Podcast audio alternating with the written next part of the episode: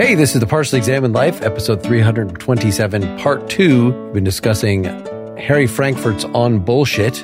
We're going to move pretty quickly here to another essay, The Importance of What We Care About, just as one example of what is the alternative. If he's warning us against bullshit, then what is this moral core? I mean, he did write a later essay called On Truth, right? At the point that On Bullshit got really famous. I listened to the audiobook of that last night and it is not necessary. like I've been so impressed with everything else I heard from Frankfurt, but it's just like, why is truth important to us? Well, because you have to get around in the world and you have to know true things because we're dealing with other people and you have to be sincere. You have to be honest with each other to have a sense of intimacy, except in the, you know, in a play zone or something where everybody knows that you're lying just, you know, but it's not, a, it's not actually deceptive you know, it's very just obvious things like that. I mean, I guess there's something that we could come up with in terms of Nietzsche's on truth and lie. You could read it as a response to that, that Nietzsche says there are limits to what we would want out of truth. You know, that there are some maybe fundamental things about our being. Maybe we wouldn't want to know. And Frankfurt, you know, directly says against all that stuff. So anyway, this importance of what we care about is one of the essays where Another one of his is called Taking Ourselves Seriously. And he, you know, he's just known as a, a philosopher who cares about moral psychology and, you know, has written about free will and things like that and moral luck and just takes moral considerations very seriously and trying to make them just as perspicacious, is that the right word, as, as he did with bullshit here.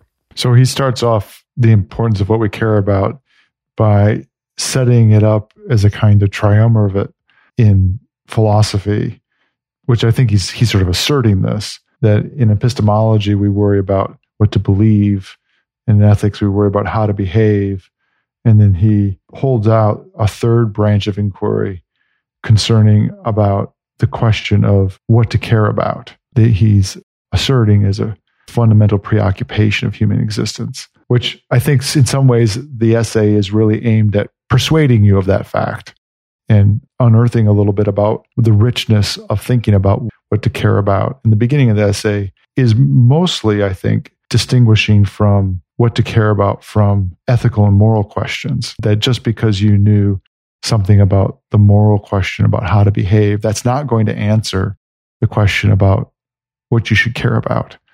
And what you should care about, he'll argue, is more fundamental to about how we conduct our actual lives. Yeah, he points out that most of us don't just care about ethics. We care about our personal projects. We care about people in our lives. We care about groups with which we identify and we care about our ideals.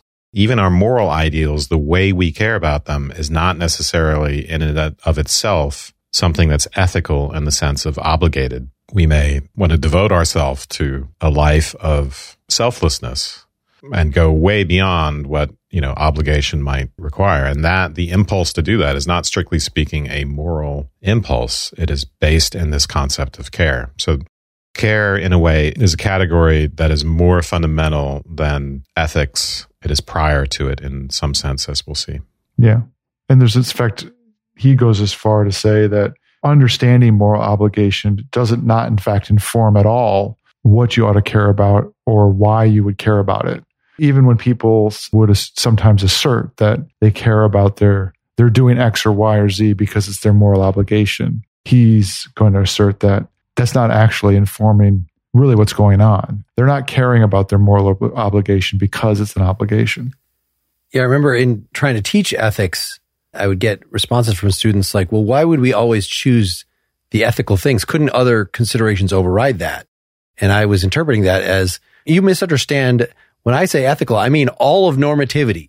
So whenever you determine what I should do, you're engaging in an ethical pursuit. But Frankfurt acknowledges, no, no, no, we have a certain set of obligations and considerations that we consider to be moral ones. And then we have other ones that could be very legitimate, things that we care about.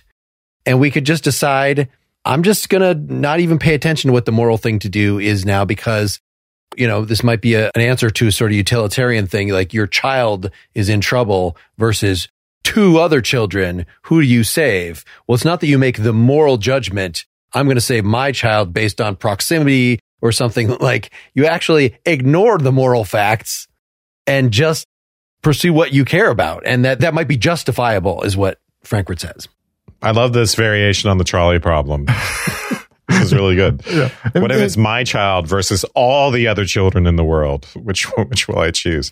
Well, my child is the best child in the world. But this implicates love, which you'll talk about, and family and loyalty and all these sorts of values that strictly speaking fall outside of ethics and can, of course, lead us to do very unethical things. I mean, the mafia is the paradigmatic example of that. It's an organization that is run on the concept of loyalty and the concept of the extension of familial relationships to others who aren't literally part of your own family and loyalty to your compatriots, to your comrades is more important than any other ethical consideration. So this type of dilemma, I think, is actually quite common for all of us. Or I don't even know if it's a dilemma. I don't even think most of us have to think about it. You know, when it comes to making a decision about whether we are going to do something uh, altruistic for a friend or family member versus devoting our time to larger causes that affect more people. I don't even know if for most of us it actually even represents a dilemma. I mean, I think that Frankfurt would assert that caring about having a value that you should be ethically concerned is something that you would orient yourself to care about. And so in that way, it's a it's a prior question, just like being concerned about the truth is caring about that. So when he doesn't use the word values, but I, I wrote that in the in the margin in my book. I think you're right to use that. That this whole realm of what to care about is what are the values by which you make by which you care about things? You know do you care about the truth? You know do you care about behaving ethic? Do you care about what you ought to do from a sense of moral obligation or not? And when don't you? Well we usually think of those as like the truth and the ethics thing as, as separate questions that you know what is the internal normativity of caring about truth? Well because we can't even talk to each other if we don't. You can get at these sort of fundamental, you're somehow contradicting yourself if you don't care about truth. Everything that comes out of your mouth is, in a sense, also an assertion that you care about truth. Not unless you read the bullshit article. Truth. Well, that is at least a claim that has been made. And then comparably by by Aristotle. Let's let's go ahead and give him credit where credit's due. yeah, so Aristotle builds in why should you be ethical as well? Well, it's just that's the definition of happiness is virtue being a good representative, a healthy and strong and actualized representative of the kind of creature you are is to be virtuous. So you don't need a further argument. Why should I be virtuous? It's just sort of built into the concept. And I think Frankfurt thinks that Aristotle's wrong on both of those, that we clearly do need that the truth and ethics are optional as far as our, our actual valuing go. And I think that he would say about Aristotle, like just thinking about the bullshit article that we talked about, just been talking about, is the level at which you are concerned with truth so as your words communicate is not high enough to be concerned with truth at a level that matters about what you're communicating, right? So the existence of bullshit means I can still communicate in the sense of you understand the words that I'm saying and you can even make a judgment about whether or not what I'm saying is bullshit or not. And that's totally possible. The level of concern for truth that enables communication and speech does not rise to the level of truth that's concerned with wanting to know the truth of the matter. Let's talk about his analysis of caring in terms of the concept of importance, starting in section three, unless anyone else has anything in section two, which I think we covered. How do we cash out this concept of caring. What is it that makes something care worthy? he starts out by asserting that what we care about is what we take to be important. And we can't define importance in terms of what makes a difference to us because we'd have to say that those differences are, are important. The account he gives cashes out caring in terms of something that guides us to behave in certain ways uh, rather than others, but in a way that involves our identification with the thing that we care about. So he'll say he identifies himself with what he cares about in the sense that he makes himself vulnerable to the losses and susceptible to benefits depending upon whether what he cares about is diminished or enhanced. So it's not the same thing as liking or wanting something. It's not simply the same thing as desire. And as we get into this, we'll see it's not even the same thing as making some kind of existential decision about something. It involves this concept of identification. It's still about agency, but not about free will. That is an existential. It's not existential in terms of he's he's arguing against Sartre that is focuses on the freedom and the choice. You just make the choice. And he wants to emphasize that, well, even if you made a choice with something about something, unless you sort of do it with your whole being, then that's just your mouth moving, right? You can just say, I'm going to just be a saint. I'm going to be a Christian saint from now on. I made that choice. But like you're going to find in the first five minutes, like, oh, no, I guess I don't really want to do that. I guess I'm not my constitution is not set up to be able to do that. So if that's what Sartre meant by choice, then he's arguing against Sartre. I think it's a bad interpretation of Sartre. I think that you could probably make Sartre compatible with this, that talking about identification is fundamentally like that is an existential concept. I think with the Sartre example is just you can't decide to do something that you don't care about. If you're making this existential decision, you're not going to succeed unless care comes into the picture. And this becomes even more clear later on the essay as you pointed out, his criticism is that we might we might find out that we don't have the required attitudes and interests and emotional stability, let's say, or whatever it takes to do the great thing that we said we are going to end up doing. What is the determinative factor about what, you know, as to whether we or not we can succeed? Whether we really care about is a big deal, not whether we have this moment of willpower and, you know, where, yes, I have made a I've made a decision, therefore it will be. So, I mean, the way he describes caring is a lot like the Aristotelian conception of virtue that you mentioned, Mark, which is, you know, he says it's a complicated, complex state of cognitive, affective, volitional dispositions and, and states. So it almost sounds like it, it could be conceived of in terms of virtue or habituation, a set of habits that will lead me to engage in the activity that I'm, I say I'm going to engage in. And like virtue, caring itself is an action, but it also propels action, right? So there's always, in talking about virtue with Aristotle, there's the challenge that to be virtuous, you do virtuous things. And so the process of being virtuous is an activity and also, I guess, in some ways, propels that activity. I think caring here is even stronger than that is caring indicates a kind of vector on which you're going to be moving. And the caring itself is an action. I hate to do this, but I have to make a call back to Heidegger. Mark, you know, you were talking about existential, you were talking about Sartre, but if you remember from when we did Being in Time, the structure of Dasein is care. And I think a not dissimilar and certainly well, in a not dissimilar way, Heidegger was pointing to the same thing that Frankfurt's pointing to here, which is we are creatures that care. And even explicitly in this essay relates it to time. He says care is intimately connected with time in the sense that care is concern about the future to some extent or an outcome in the future that you can plan for and try to drive towards and achieve or not achieve. And so he, he makes the distinction about having some kind of like in the moment attention to something versus care, which acknowledges the unity and of your being over time and its persistence in the future and all these sorts of things. He's really getting at something fundamentally very existential. Uh, the continuity and persistence of our identity are linked to our caring, what we care about. You've provided an answer to the love example that I brought up before that even if you say, I love you and you don't feel it that second, well, no, because love is a form of care. It's an ongoing project. And so if I, I, sh- I should technically say, I tend to love you.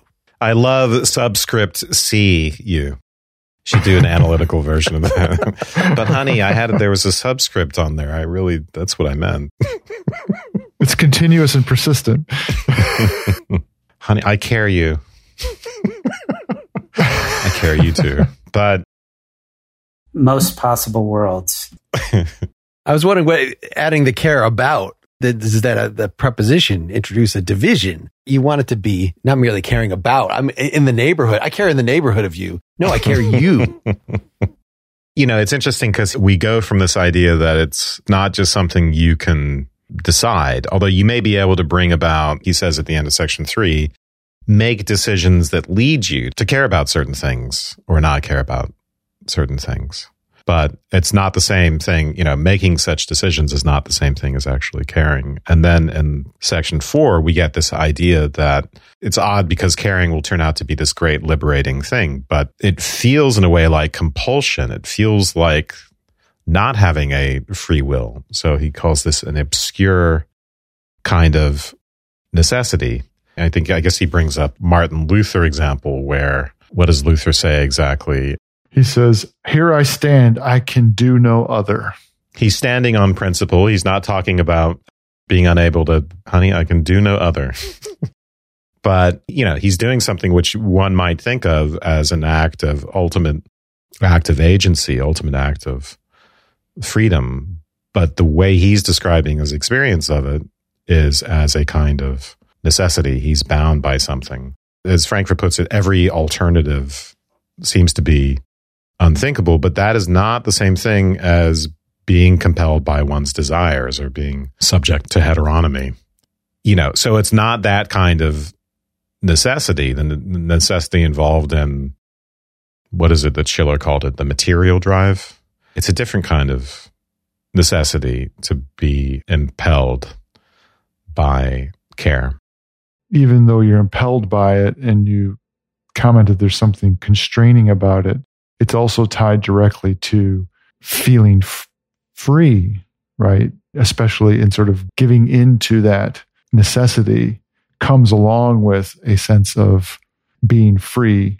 Yeah. This account that he gives of volitional, what he calls volitional necessity, and this fourth part is really ingenious and really complicated. I mean, it starts with the idea that, right, it's not like, again, we're weak in will, we're like an addict that's not why we feel impelled to do something. It's that we are unwilling to do otherwise, right? So it's it's not because desire us desire is leading us down a path we don't want to go down. It's a matter of, of the way our will is actually structured. It's not incontinence, and calling it volitional necessity is why it's associated with freedom, right?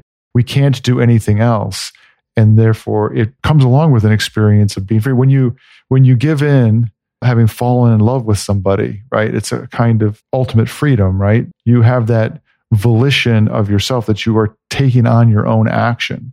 I think that's exactly how the way you would, Martin Luther would, he can't do anything else, but in so doing that, he's acting with his individual freedom. Uh, the question is, is he acting out of his individual will, which would make it his freedom, or is he acting about out of his care, on page 10 of our, it says, it must be an essential feature of volitional necessity that is imposed upon a person involuntarily. Otherwise, it will be impossible to account for the fact that the person cannot extricate himself from it merely at will, i.e. the fact that it is genuinely a kind of necessity. So if you're really in love with somebody, then it does have some things in common, you know, with weakness of the will. Parts of me don't want to do this, but I just, I love you so much that, you know, it's, it's not being all of one will. It's not being all. So the, how you get freedom out of it is a little tricky if, if there's, as he's saying, something that is actually involuntary out of it. So you're making me think about care. When care is an activity, I want to say that it is an act of will, but you're pointing out that the way Frankfurter is just, sorry, it's Frankenfurter, Frankfurt is yep. talking about it is that care and that activity of caring is in some ways distinct from willing because in informing in being a volitional necessity it's constraining the will so it feels complicated now right? What's what's um, critical though is that we don't want to overcome the constraint.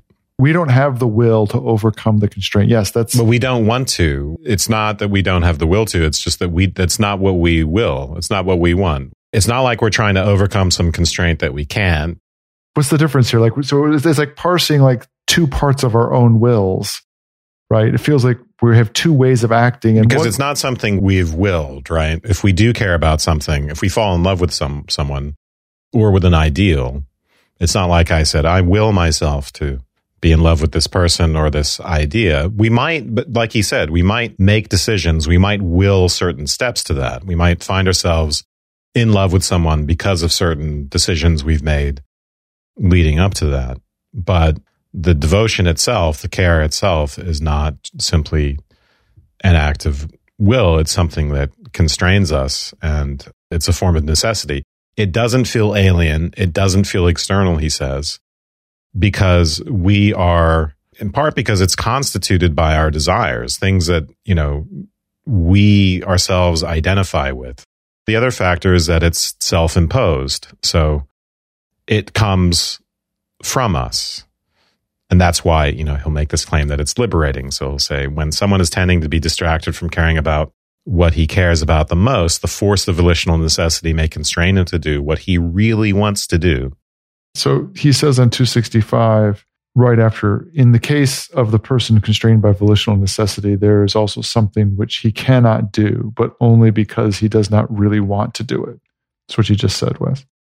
The reason a person does not experience the force of volitional necessity as alien or as external to himself, then, is that it coincides with and is indeed partly constituted by desires which are not merely his own, but with which he actively identifies himself the necessity is in a certain extent self imposed. And he goes on, then, you know, so whatever the pertinence and validity of these considerations, they do not explain how it is possible for a person to be constrained by a necessity which is imposed upon him only by himself. So this is what we're struggling with right at this second is how is it that it's not part of our will that we're willing this constraint in terms of one part of our care is what we're calling the thing that we're trumping some other part of our desires of our action, right? And that we're having a hierarchy, right? Maybe it's it's our key to our identity that we refuse to we we do not really want to do it because that's part of our, what we care about.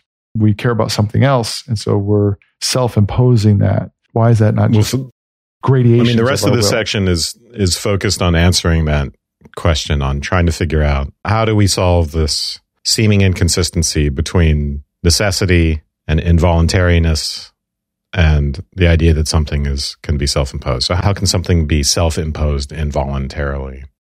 And what he says is that so it's a little opaque, but the account is that what we care about in a way constitutes the very structure of our will, right? So when we make free decisions about things, we're willing things, but our will itself is not under our voluntary control. We may use our will to do things that are voluntary, but that doesn't mean the nature of our will, the structure of our will, as it's determined by what we care about, is under our voluntary control. So it's still our will, but its structure, right, is something that's imposed upon us. So when I will, you know, to do something based on what I care about, the willing is, you know, could be free. It might be, might be a free thing that I'm doing. But what I care about is not a result of the willing. We could read from, if you want. Yeah, I get a quote here. Let's do that. Wanna, towards the end of section four. So this is page 266. So in the paragraph, the, the first full paragraph, it may seem difficult to understand how volitional necessity can possibly be at the same time both self imposed and imposed involuntarily, or how it is possible to avoid the conclusion that an agent who is constrained by volitional necessity must simultaneously must be simultaneously both active and passive with respect to the same force. Resolution of these difficulties lies in recognizing that A, the fact that a person cares about something is a fact about his will. This is what I'm calling the structure of his will. So, this is my interpretation of Frankfurt. So, the fact that a person cares about something is a fact about his will. B, a person's will need not be under his own voluntary control. And C, his will may be no less truly his own when it is not by his own voluntary doing that he cares as he does. Thus, volitional necessity may be. Uh, the last sentence doesn't make sense to me. So, is the intent here to say the fact that a person cares about something is a fact about his will? Is that another way of saying that someone cares about something is a fact about that somebody can care about something or that somebody does care about something, is that the voluntary aspect?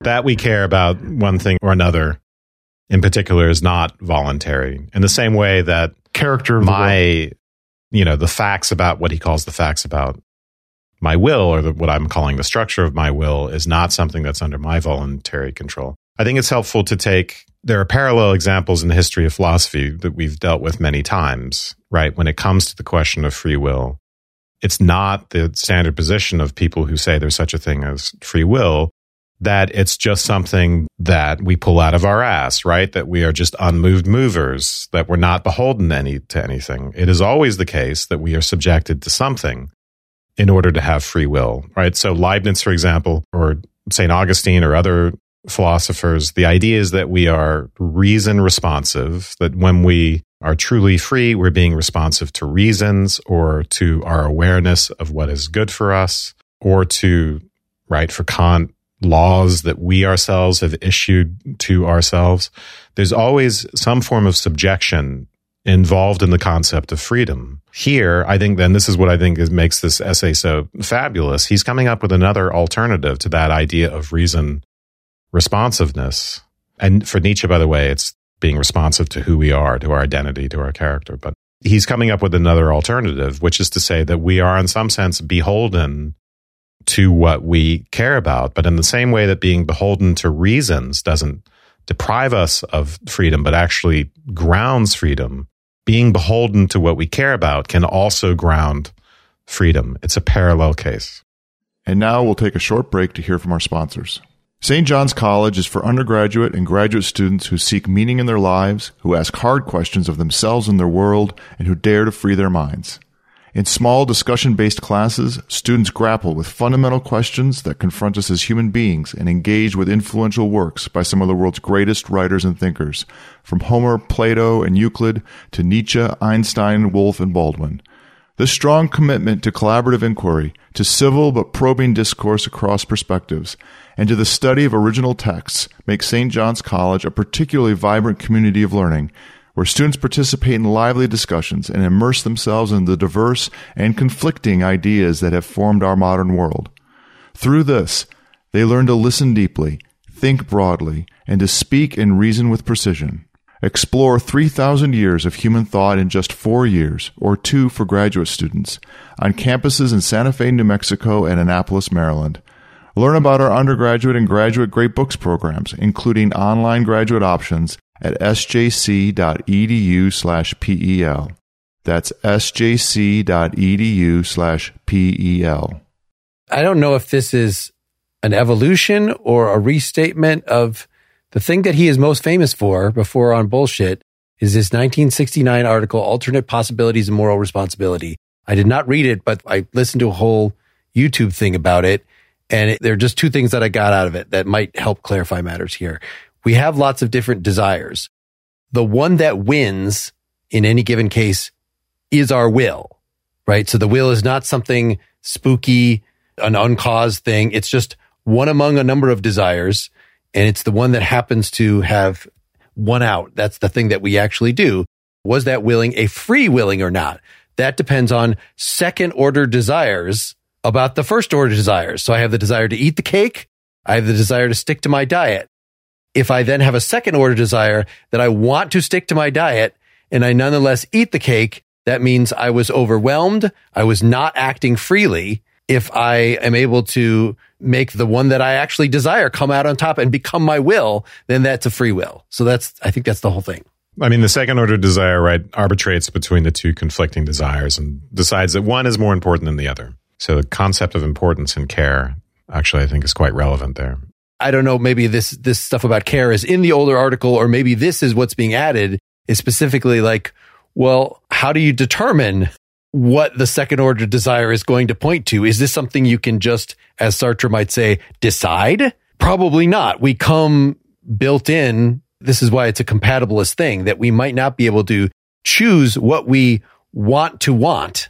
We just value things. I do value my diet or I don't value my diet. And so my character is determining which one it is. But nonetheless, whichever way that comes down, we're just going to count it as a free action if that one, that second order desire wins. This is actually quite similar to, to Nietzsche's conception of autonomy, right? He makes fun of the idea of free will as involving all kinds of absurd metaphysical baggage, the kind of unmoved mover stuff. But his idea is that there is a kind of autonomy or freedom of spirit in what you might call drive integration. So you have, again, it's just what Mark was saying about Frankfurt's previous essay. You have all these conflicting drives. And it's important that the right drive win out and harmonize and kind of subject the other drives, but in a way that produces an inner psychological integration and harmony. So that's what I've called on previous podcasts the psychological version of freedom, or, or agency. And I think there's something quite similar here going on. But it's tied up with this. I mean, it feels like the unifying aspect is this question of identity and the integrity of the whole, right? That would be the framing bucket. That would be how you would say, I feel impelled.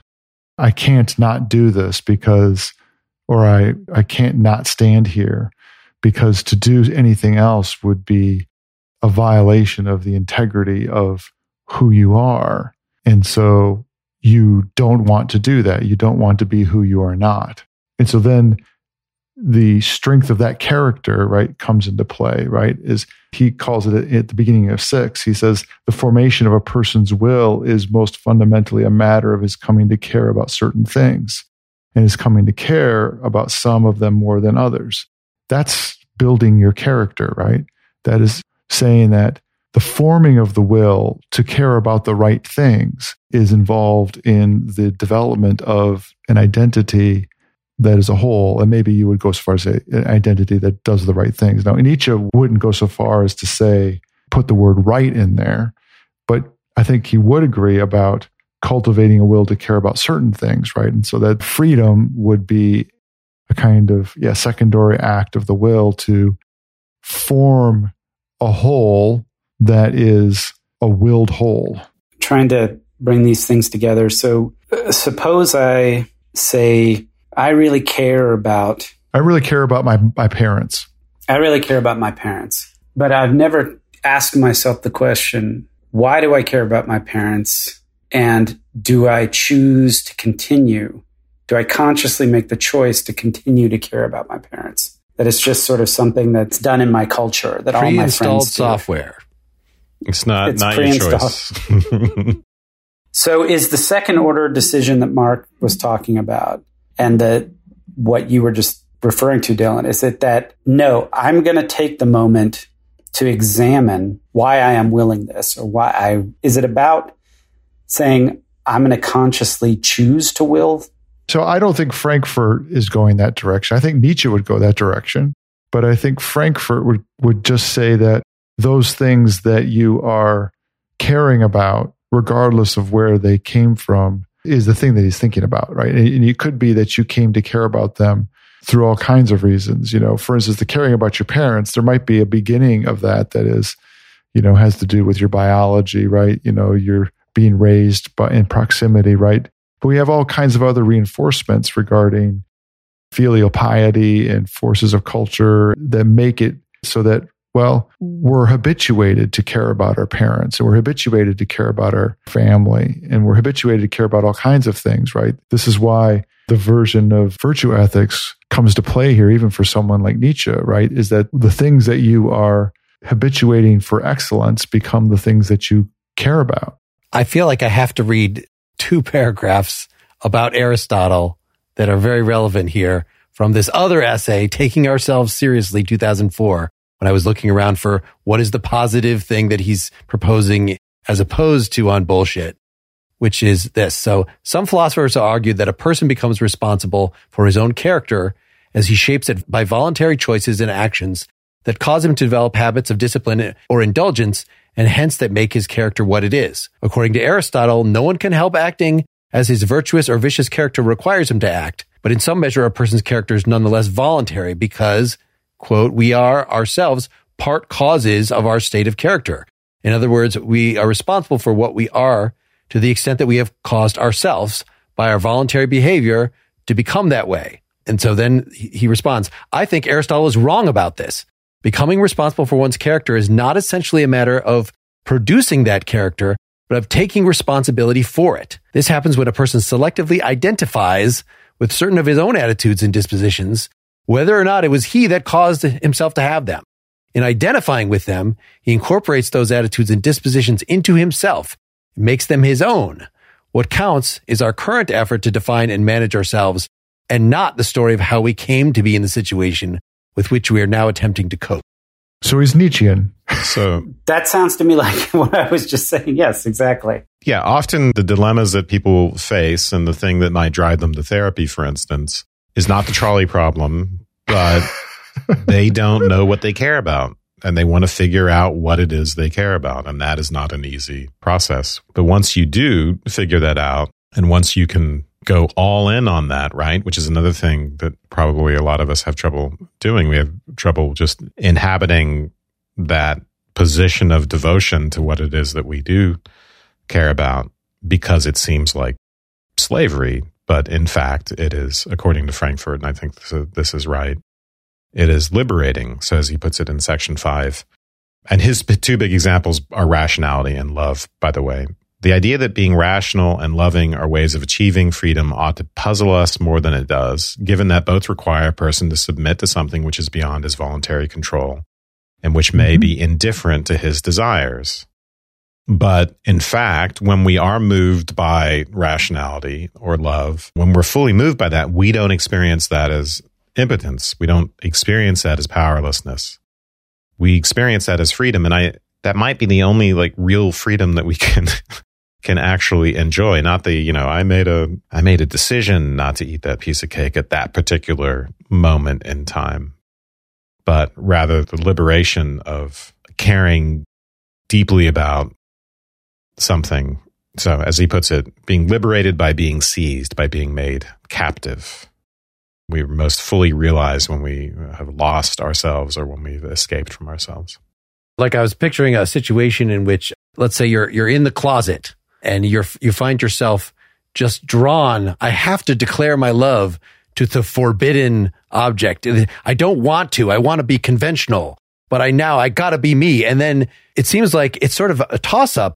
What happens from there that you might think that, oh, this was the forbidden desire. This was, this was the cake that was calling me and I gave into the cake. Or you could say, wow, I expressed myself. Now I'm out of the closet. Now I can actually be honest with myself. It's like the very same action of being involuntarily overwhelmed by something that you do in fact really care about that you had not acknowledged that before. I mean, you could stay in denial or you could, or could be liberating. And it just seems Yeah, like this is so close is- to, acro- to the ac- akrasia. How do you say? Hmm. Yeah, I think it's yeah, akrasia.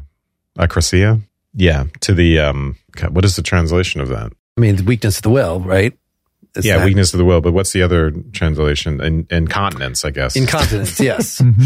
yeah, well, I guess so. Right. The I- difference is where yeah. you ultimately come down on is that if it ends up being a conversion experience where you had, you know, the thing that you in fact care about was not aligned with your will. But when it actually takes over and makes you involuntarily do the thing, then at that moment, maybe your will says, all right, let me go with this. or maybe it doesn't. It becomes an alignment with what you really want.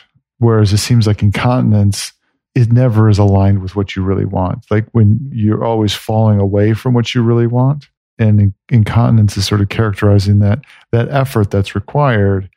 You know, it's hard to do what we really want. But this is another path, right? Is that we're resisting in the case that you gave or other similar cases, we're actively resisting what we most care about. And then when there's an alignment there, then it's no longer, it's not incontinence, right? We're no longer resisting the, th- the very thing that we most want to do. See, now I'm picturing a, a movie or something where the guy realizes, I've actually just wanted to eat cake all along. All this society pushing on moderation on me. No, actually, this is the real me, the cake eating me. I'm going to fucking eat cake until I burst. That is really the only point of my life. This is the example we brought up with Nietzsche, right? Where if our standard is the structure of our character, what if we are structured so as to get genuine fulfillment out of being a serial killer, right? If the telos simply in here is not in our humanness, you know, in our rationality qua human, but in our Ted Bundiness, right? He's just being, he's fulfilling, fulfilling the telos of the Bundy. That's his name, right? Ted Bundy. I think that is a problem because again, there's a lot of overlap between Frankfurt and Nietzsche and Aristotle, and he uses this word identified over and over again. So what we care about is closely connected to what we identify with. And it sounds like, you know, if we're discovering our sexuality, our sexual identity, that's a really good example. But if we're discovering our identity as a serial killer and want to inhabit that identity because that's what we really care about, then we have a problem ethically. So care and ethics and I think maybe flourishing maybe start to come apart at that point.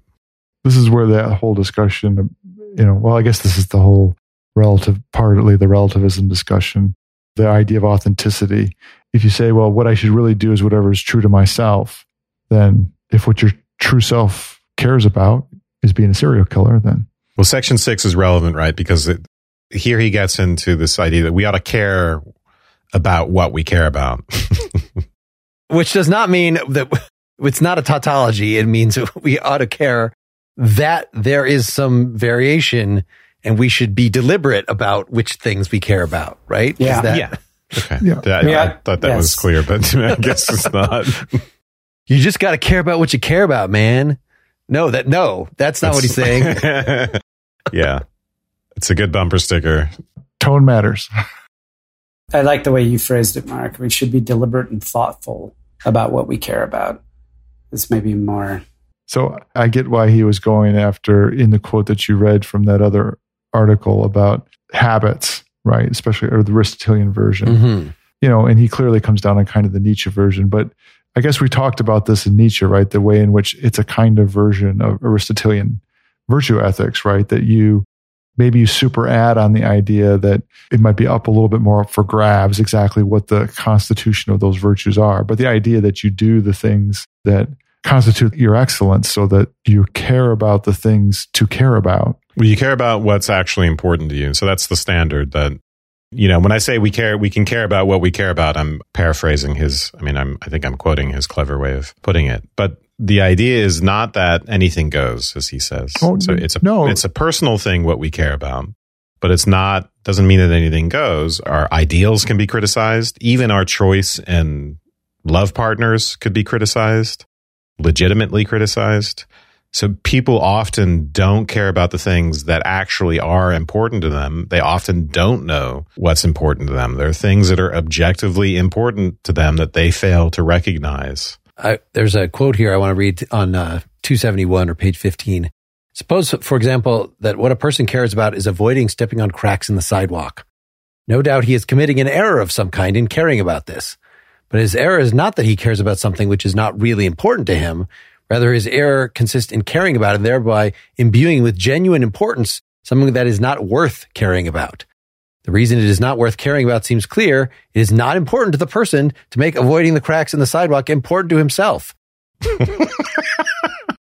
Makes everything so clear. You know, in that example, we get this bifurcation between importance to subjective importance, importance to me, and then importance, importance. It's important to me to not step on the cracks, but it's not actually important for me to not step on the cracks. And unfortunately, I made it important to me to not step on the cracks by caring about that. Caring can imbue things with subjective importance, but just because I imbue them with subjective importance doesn't mean they're actually important. We're to this kind of point where you were talking about the fact that people often they don't know what they actually care about. So that this is the source of their sort of existential confusion. And it causes all kinds of psychological challenges for them. But this seems to be like a different case, right? Somebody's actively caring about cracks in the sidewalk, right? And they know they care about them. But now we're going to say, but actually, that's not worth caring about. You're making a mistake in that. And so either that is in some ways a separate kind of hierarchy or normativity that we're going to impose on the things we care about, or we're going to lump that in with the psychological case that actually you're confused about what you actually care about. You feel like you care about the cracks in the sidewalk, and you feel like you know that you care about the cracks in the sidewalk. But actually, that is not what you actually care about. So then we're brought back to the question of a kind of authenticity, right? You don't really understand yourself. And so therefore the way of understanding what to properly care about is still inward. It's still searching in yourself to find out what actually you care about and not something to look out for and say, well, it's not actually that the key to that is, you know, understanding sort of what the rank of things is to properly care about. We have to, you know, talk about and argue about, well, are cracks in the sidewalk worth caring about? No, actually, your mother's worth more caring about. Well, what about what about children dying in Africa? Was that more worth caring about? We're brought back to sort of this sort of objective question about what's worth caring about. Yeah, I mean, I think he seems clearly to be on the side that there are things that objectively are objectively worth caring about, and others that are not. And I do think that again, that gets us more into the realm of Aristotelian virtue ethics. All right, it's not that I can just be satisfied with being the serial killer because that's what I care about. I shouldn't care about that. I have made that thing important to me by caring about it when it's not actually important. I was trying to remember which romantic comedy where they're they're saying, "What's the most important thing in life?" Well, it's one thing. I think it's Hope Floats. Maybe is the movie. You just got to pick one thing. So this is a certain kind of existentialism. Is just subjugate yourself, become the serious man, right? Put yourself under a project, and that will give your life meaning. We have the power to give ourselves life meaning like this. And then I'm thinking, avoiding cracks in the sidewalk. That's my one thing. And probably my favorite science fiction TV series, Firefly. You know, in the movie Serenity, there's this whole theme. You know, the preacher is dying and he's telling Mal, I don't care what you believe in. You just have to believe, right? You have to have something to believe in that you got to care about something flag with the swastika slowly raises behind. oh wait, no, I guess I'm wrong about that. Um, but I think the cracks in the sidewalk thing is is quite an extreme or odd example, and he he must have chosen it for a reason. But you know, I've dealt with a lot of people who have severe OCD and have rituals that they feel compelled to do, like turning on and off light, light switches, for instance, or else their parents are going to die or whatever it is. They know it's not rational and they don't want to do it. It's extremely distressing, but they feel like they have to do it in order to avoid something terrible happening. And trying to parse that out in terms of care and importance seems quite odd. I'd have to think through more more about. And do you combat that by giving them cake every time they they give into that? so they can associate turning on the lights. It's not just that you're avoiding your parents dying; you're actually getting cake. I, I, I don't know if that. Wait, what? that you get them so positively reinforced that it turns around the other way. It becomes, oh, I thought I was just doing this for uh, rational reasons, but now I'm doing it for cake. Well, fuck that. I'm not going to do it anymore. Mark is just into reverse CBT. Novel psychological. this is bullshit, bullshit psychology to wrap up here. I'm really dedicated to the bullshit. The bullshit is the one thing. You're in the play frame. Yeah. And I thought this was, a, this was part of bullshit that when we actually had the episode of philosophy versus improv on this, I was trying to explore whether, yeah, what improvers do is basically bullshit. But no, you've just pointed out they're just in the play frame they don't get to be bullshitters. Be a certain kind of pernicious. There's got to be borderline cases, right? There are cases in which people think they're being funny, but they're actually being perverse, for instance. And therefore bullshitting. Yeah, I think so. Or, or as we discussed with Trump, people are using the play frame. Yes. The, the play frame has been subordinated to bullshit. I think that's definitely possible. Yes. All right, let's have some good old fashioned closings if anybody has the energy to do that. Pleasant surprise. Go ahead. You should go read the essays. As essays, they're really, really good. Totally readable and surprisingly to me i was pleasantly surprised. Yeah i feel like we stumbled on a you took the words right out of my mouth. a, a, another schopenhauer in terms of just like pithy sometimes funny very clear essays that open up a that are surprisingly systematic you know, I'd heard the book, the quote unquote book, made a splash at a certain point. So I heard a lot about this book it annoyed me that an analytic philosopher was delving into the concept of bullshit. And I just, I had a very prejudiced idea in my mind of what this was all about. I did not have a positive impression of what this would be, but of course, yeah, totally. I was totally wrong about that. He's he's great, and both of these articles are great. Well, and it's funny that the thing when we were initially like, well, this is not enough for a full episode. We need an, another thing, and you rec- recommended this. Let's do the Stanford article Stanford Encyclopedia article. I definition. didn't say let's do it. okay. well, you said I was giving look, that as background up. as something I happen to have read in my own interest in hypocrisy and self deception and stuff, which I think are related. But I did not mean to say, oh, we should just yes, because it's very dry and analytic. But I wasn't saying, Yes. oh, we got to read this as an official reading. But if The- you're interested, it's it's the definition of lying and perception and deception and just the way that it started with you know you might think that here's a here's a good formula of this but what about if you're saying something to a is talking to b and c is overhearing and you're intending to deceive b are you actually or deceive c? Are actually lying to c? Does this sound a little familiar? You know we just did Grice so i was like Mm. Even though Frankfurt is also, you know, taking a definition, the one from Black, and saying, well, this is not quite right because there are cases, but his style of doing it is so different than the way that Grice or this writer of this article does it that like it doesn't feel like analytic philosophy anymore.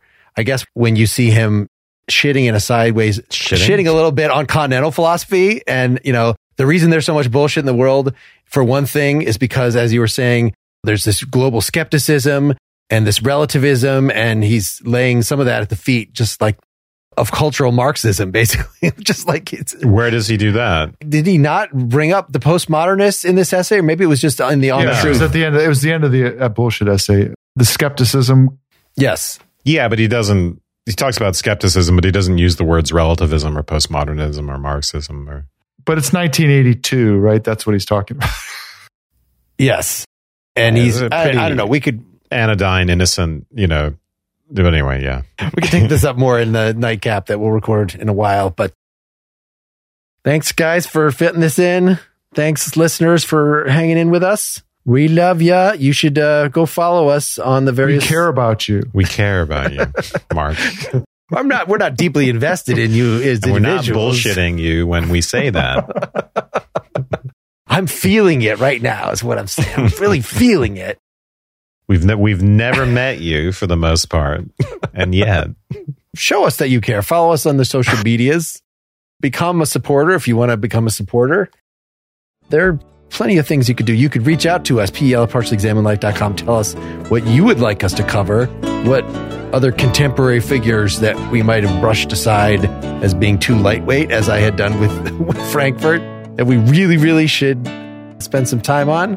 Next time, we're discussing The Identity Trap, the new book with its author, Yascha Mounk. Thanks, everybody, and good night. Good night. good night.